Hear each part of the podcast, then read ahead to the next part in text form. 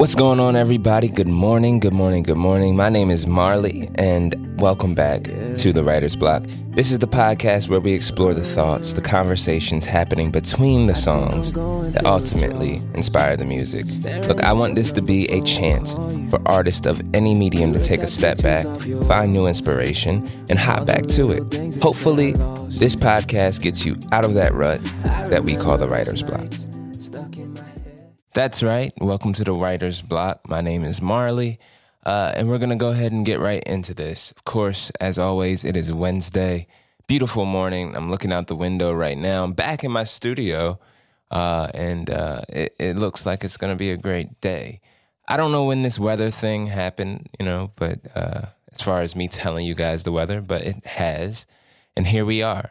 Um, but anyway, I absolutely dreaded this episode why? Because I couldn't figure out what this episode was going to be about.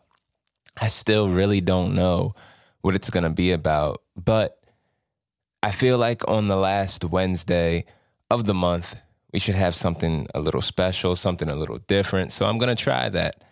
Now, this Wednesday, and I don't know if it's going to stick or not. So if next Wednesday or the next last Wednesday is something totally different, then hey, roll with it. But this Wednesday, we're gonna have story time. Um, and this story, by the way, is uh, it's one that I don't really like telling, simply because I think a lot of people use this subject as gimmick, a gimmick.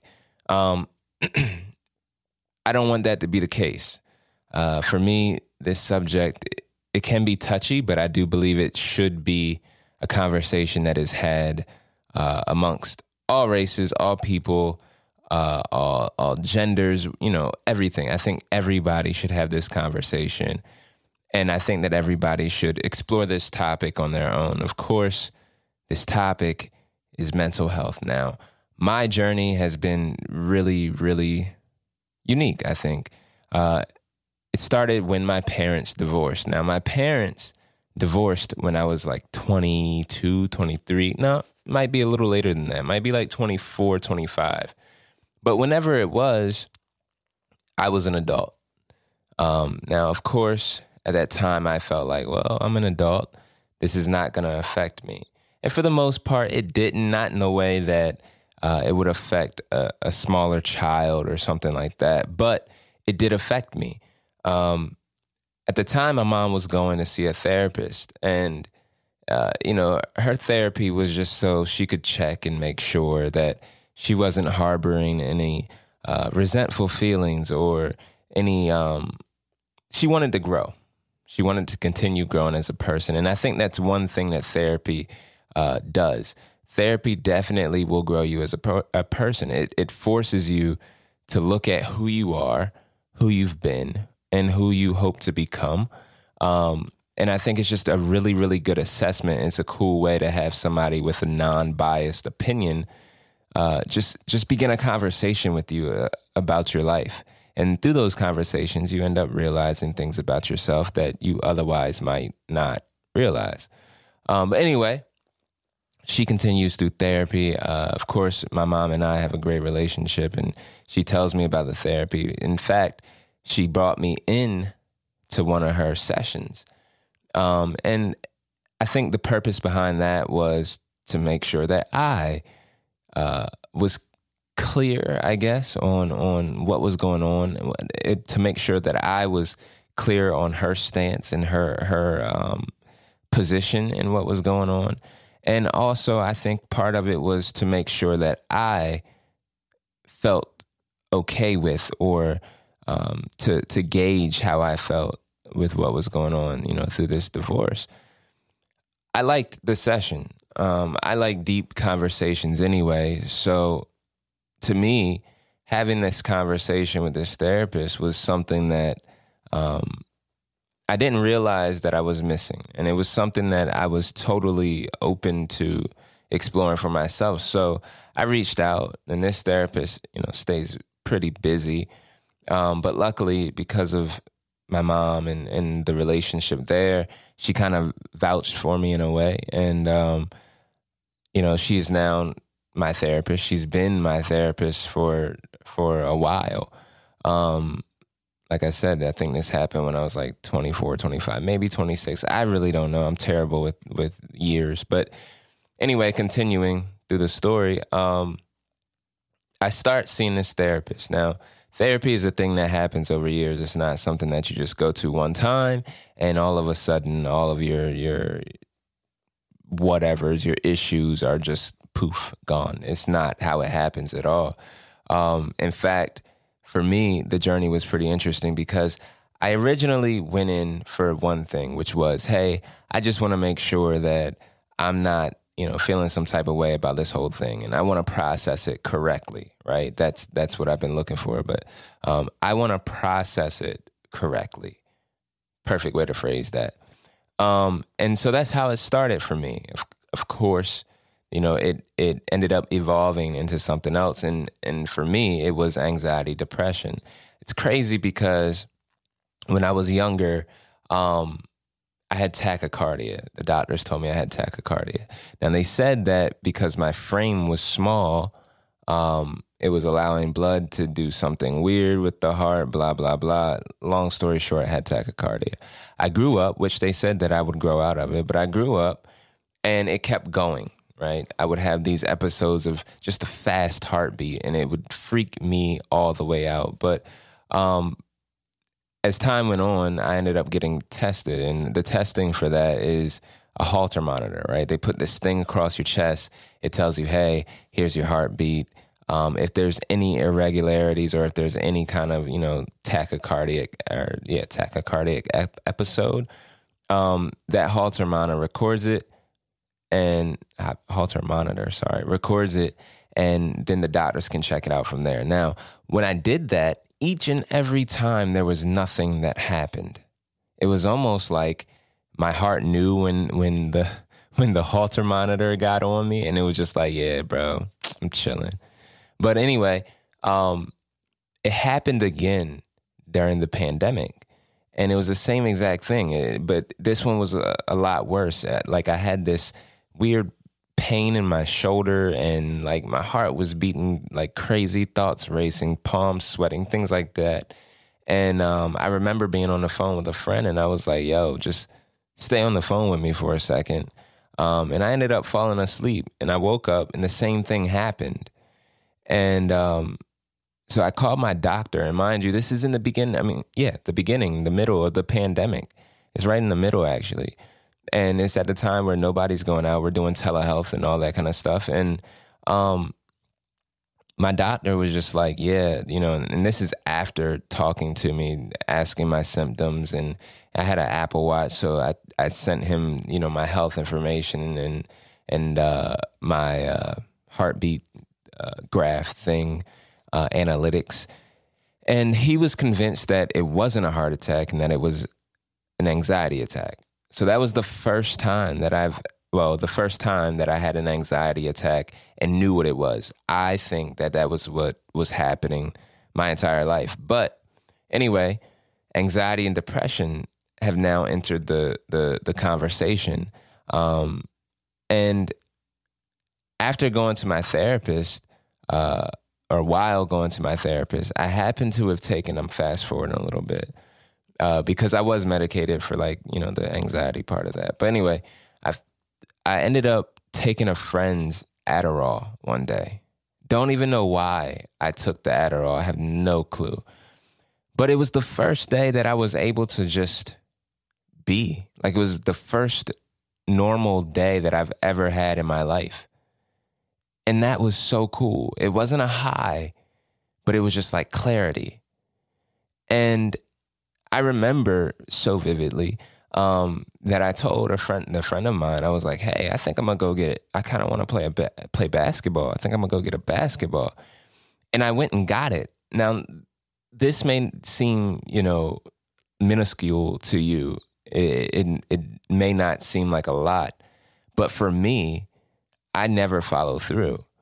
You know, so my entire life has been, "Hey, I want to play basketball. I'm gonna go get a basketball," and then I just go home. Uh, but this day, I went and got the basketball. And uh, I ended up playing basketball. and just had a really, really good day. I, I talked to a friend of mine who is a uh, therapist, and I was just telling her, like, hey, man, you know, this is what's happening. She was like, yo, I think you might have ADHD. You should talk to your therapist about it. And so I talked to my therapist about it in the next session, and she also agreed, hey, you have ADHD. And the reason she said that is because for neurotypical people, you know, I won't say normal, but for neurotypical people who take Adderall, they get somewhat of a high. For people who are, who are neurodivergent, like myself, um, it pretty much just makes you normal. it pretty much levels you out and allows you to focus, right? So she was like, you know, you shouldn't be taking other people's medicine, but I'm I'm pretty sure you have ADHD. So we went into this whole uh, time period or whatever of trying to find a way to get uh, ADHD meds, so Adderall at that time, prescribed for me. And it was tough because through my therapy sessions, um, I had, you know, told my therapist that I was taking drugs at the time. Now, not like super hard drugs or anything. Uh, I was drinking heavily. Um, and not just like every day or anything like that, but when I did go out on the weekends with friends, I would binge really, really hard. And the last uh, drinking episode or whatever that I had before this conversation with my therapist, I actually ended up on the roof of uh, the Salisbury parking garage. And that's where I woke up. It was like four in the morning when I woke up and I hopped in my car and drove home. And it was, it was crazy. Like that, uh, that was kind of a, a wake up call of sorts for me because that's just, it's unsafe. And so the uh, final thing that happened before I ended up, uh, you know, getting getting uh, put on on meds. Well, actually, hold up, wait, I'll go back. So that episode happened, um, and my therapist was like, you know, for people with ADHD, they tend to actually uh, go into drugs and alcohol simply because they're chasing that dopamine high. If you don't know, uh, ADHD is characterized by low levels of dopamine, essentially. Um, so in order to get that dopamine, you know, you can get it from like novelty, you can get it from drugs and alcohol, you can get it from exercising if that's your thing. But I was getting it from drugs and alcohol. And um, so she put that in the note that she wrote to my physician and she was like, Hey, you know, here's what's happening. Um, and I believe that he needs uh, ADHD meds. My doctor wasn't convinced he was like, you know, cool, you may have ADHD, but I'm not prescribing you um, any Adderall. Why? Because Adderall is habit forming uh, for some people. And because of my use of drugs and alcohol at that time, um, he was just like, I can't, in good faith, prescribe this for you, which I think is a flaw in the system simply because that is a symptom of ADHD in adults who have been untreated. And now you're telling me you're not going to give me medicine to treat this um, because of the thing that is a symptom of this. And I'm sure, no fault to him, to my physician, that people come in all the time and and try to, you know, finagle their way, finesse their way through the system and, and get, you know, Adderall and things. But this wasn't the case for me. And so he was like, you know, I'll just I'll prescribe you depression meds, which that was you know another symptom um, or another thing that I was experiencing, but I won't prescribe you Adderall. You would have to see a psychiatrist. So now I'm on the hunt for a psychiatrist. Um, I finally finally find the psychiatrist, and uh, I get tested. You know, she gives me this test, which is crazy because the threshold for this test or this assessment that she gave me was four. Meaning, if you score four, you're showing symptoms, you're showing signs of ADHD. I think it was like six or eight or something like that, or between six and eight, that was like, yes, you've got ADHD. Bro, I scored a 12. I have severe ADHD, and none of it has been hyperactivity for me. It's all just inattention. And I don't have an ability to focus all the time. But when I do focus, I hyper focus, which whole other thing. Anyway, going back to the therapy thing, I finally end up getting prescribed Adderall. Now, this in and of itself is not the end all be all. There's been a journey through that, um, getting the milligrams, the dosage right, uh, things like that, right? Therapy continues. And at this point, excuse me. well, at this point, we find out, which I think is a very important thing to say. We find out um, that for untreated adults, people who have ADHD and who have gone untreated into adulthood, they often experience comorbidity. All that is, is hey, ADHD is going to bring friends with it. Those friends tend to be anxiety and depression, which totally makes sense if you think about it, right? The reason it does make sense is because as an adult with ADHD, you start to notice things. Here's the things you notice hey, I have all this potential, right? But I can't seem to get to where my friends are, my peers are. And for me, it felt like, bro, I am more talented. I was about to say better, but I'm not better than my peers. I am more talented than some of them. Um, and I just couldn't, and and still today, I can't always um, seem to channel that talent and focus it and actually accomplish accomplish the things that I want to accomplish. Um, so that in and of itself can bring on depression, right? You're you're not living up to what you know you can be. You're you're doing things like showing up late all the time, um, which most people don't know is a symptom of ADHD. Can be a symptom of ADHD. Um, and we won't go into why that is, but it has to do with time dilation and dopamine and blah blah blah. Um, I'm not a psychi- a psychologist though, so you know these are just things that I've read on my own time. But anyway, those types of things can cause a depression. Uh, now you take that a little further and you look at like, okay, I'm showing up late. Now I'm worried about what the person is gonna say. I'm worried about how they're gonna look at me. I'm worried about if they're gonna like let's say it's a job, are they gonna fire me? Are they gonna you know, you don't know what's happening and that causes anxiety, right? So there's your comorbidity. Uh, you have ADHD, it goes untreated into adulthood, and now you have anxiety and depression as well. And that's kind of what I was facing. And um, it it has been a interesting roller coaster ride, and it still continues. I mean, you know, I uh, my my meds they change um, with depending on what's going on sometimes. So there are times when my life is way busier and I need more focus. Um, and I may adjust my at this time it's Vyvanse, but I may adjust that medicine. Um, we also found out that I have a, a little bit of a mood disorder. Um, so there's medicine for that that I take. And a funny story about that, by the way, if you have, if you're, you know, on, on meds, I feel like you can probably relate to this, but there's times where because of the medicine, you start to feel neurotypical. You start to feel normal, right? And when you feel that way, you're like, bro, why do I need this medicine? I'm I'm over this. I'm not taking this. And so I had this conversation with a friend um, at at my church, and uh, I talk to them about mental health all the time. And so we're talking, and I'm like, yeah, you know, I stopped taking the mood disorder medicine thing because I didn't really need it.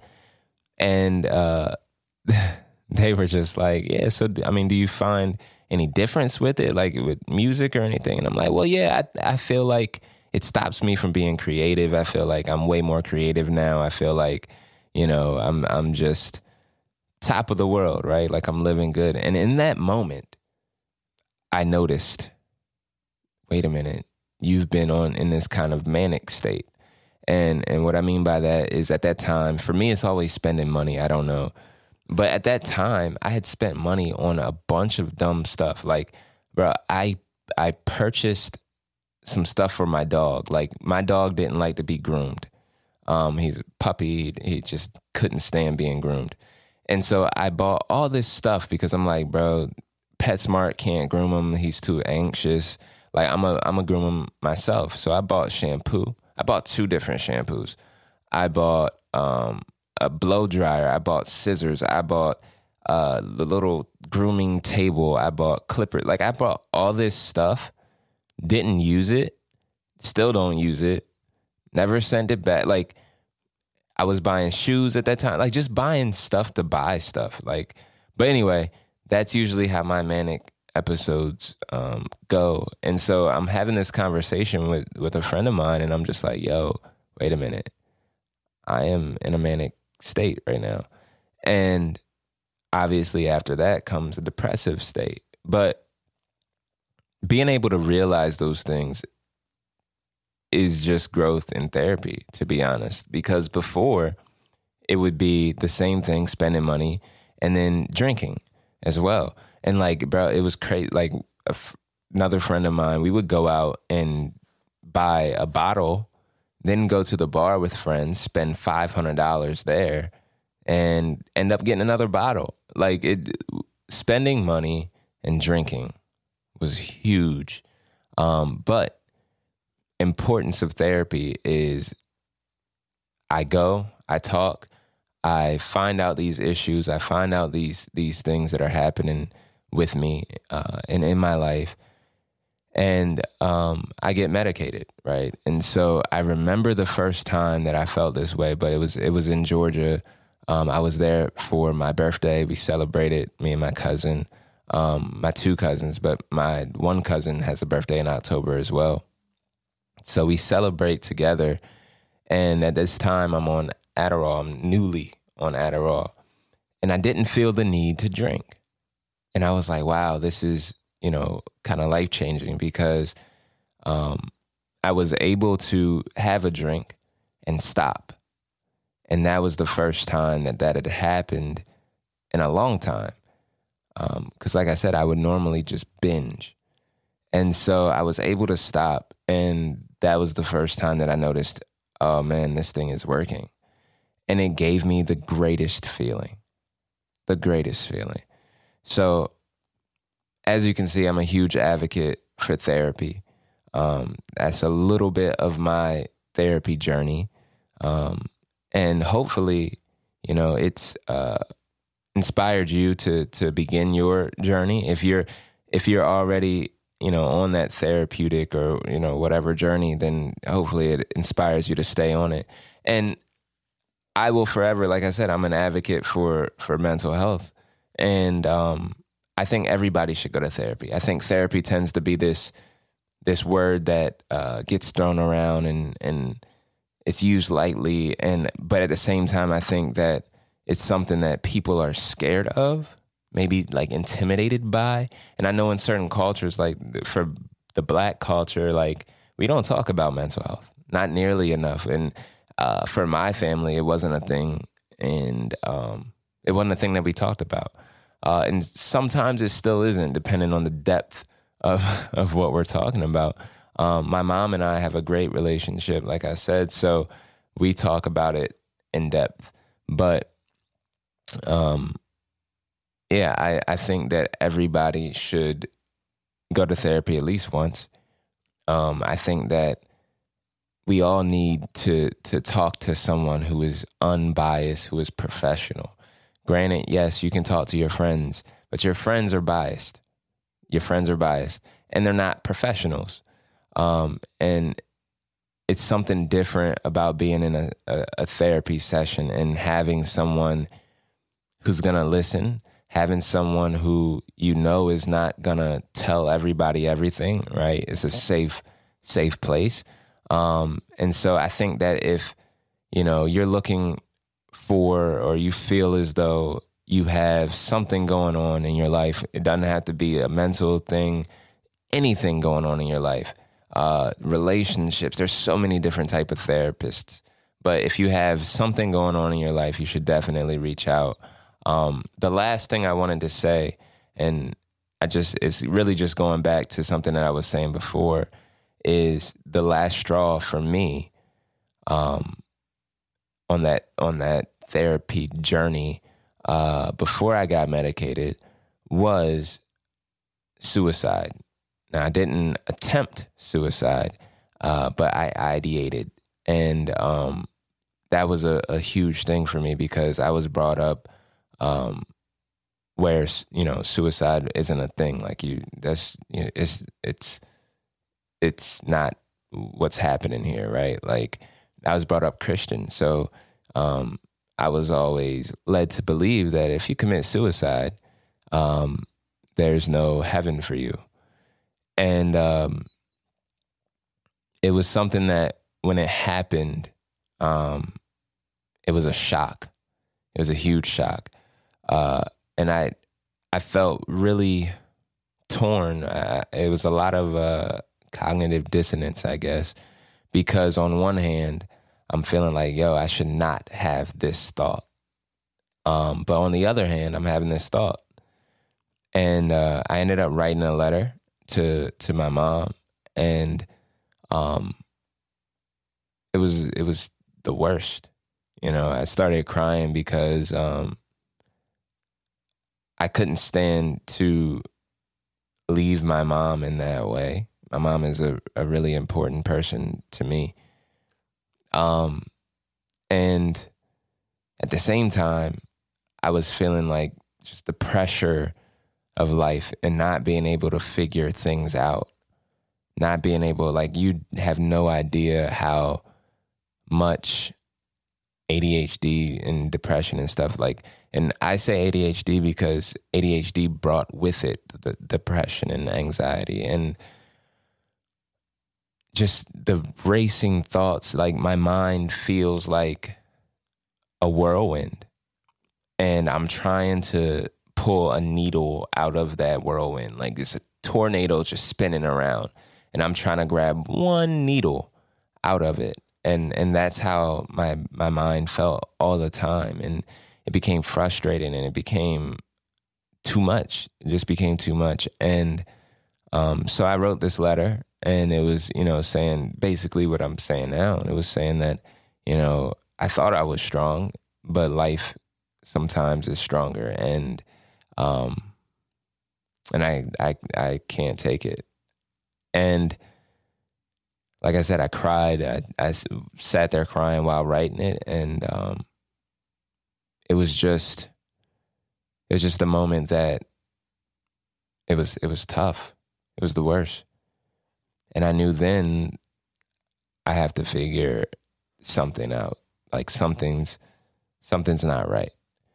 Um, it just so happened, and a, a lot of people that I work with don't know this, but um, I was working uh, at Emmanuel at that time, and um, I was volunteering actually, and I think that there are two things that saved me in that moment.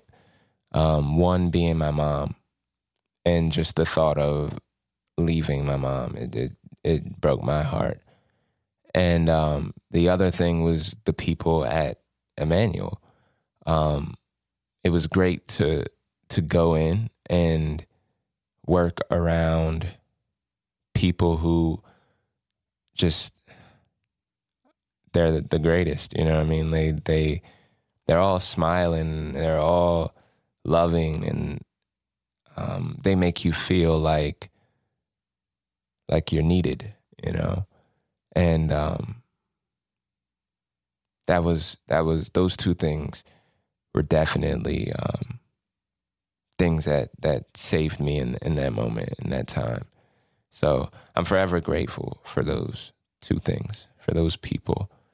Um, anyway, if you feel as though you need help, I would say to you, I would hope, and I hope this episode inspires you to get the help you need. Um, and it does look different for everybody else. But I do think um, therapy is a good place to start. Yo, yo, if you enjoyed this episode of The Writer's Block, Make sure you tune in every Wednesday. If you're an artist, you're gonna love it. I want this podcast to be your home. I want it to be a place for you to take a step back, find new inspiration, and get back to doing what you love, what you do best, and that's creating. So make sure you join me on Wednesdays, and hopefully, I can get you out of that rut that we call the writer's block. I remember those nights stuck in my head, sun in your eyes, stuck in my bed. Yeah, yeah.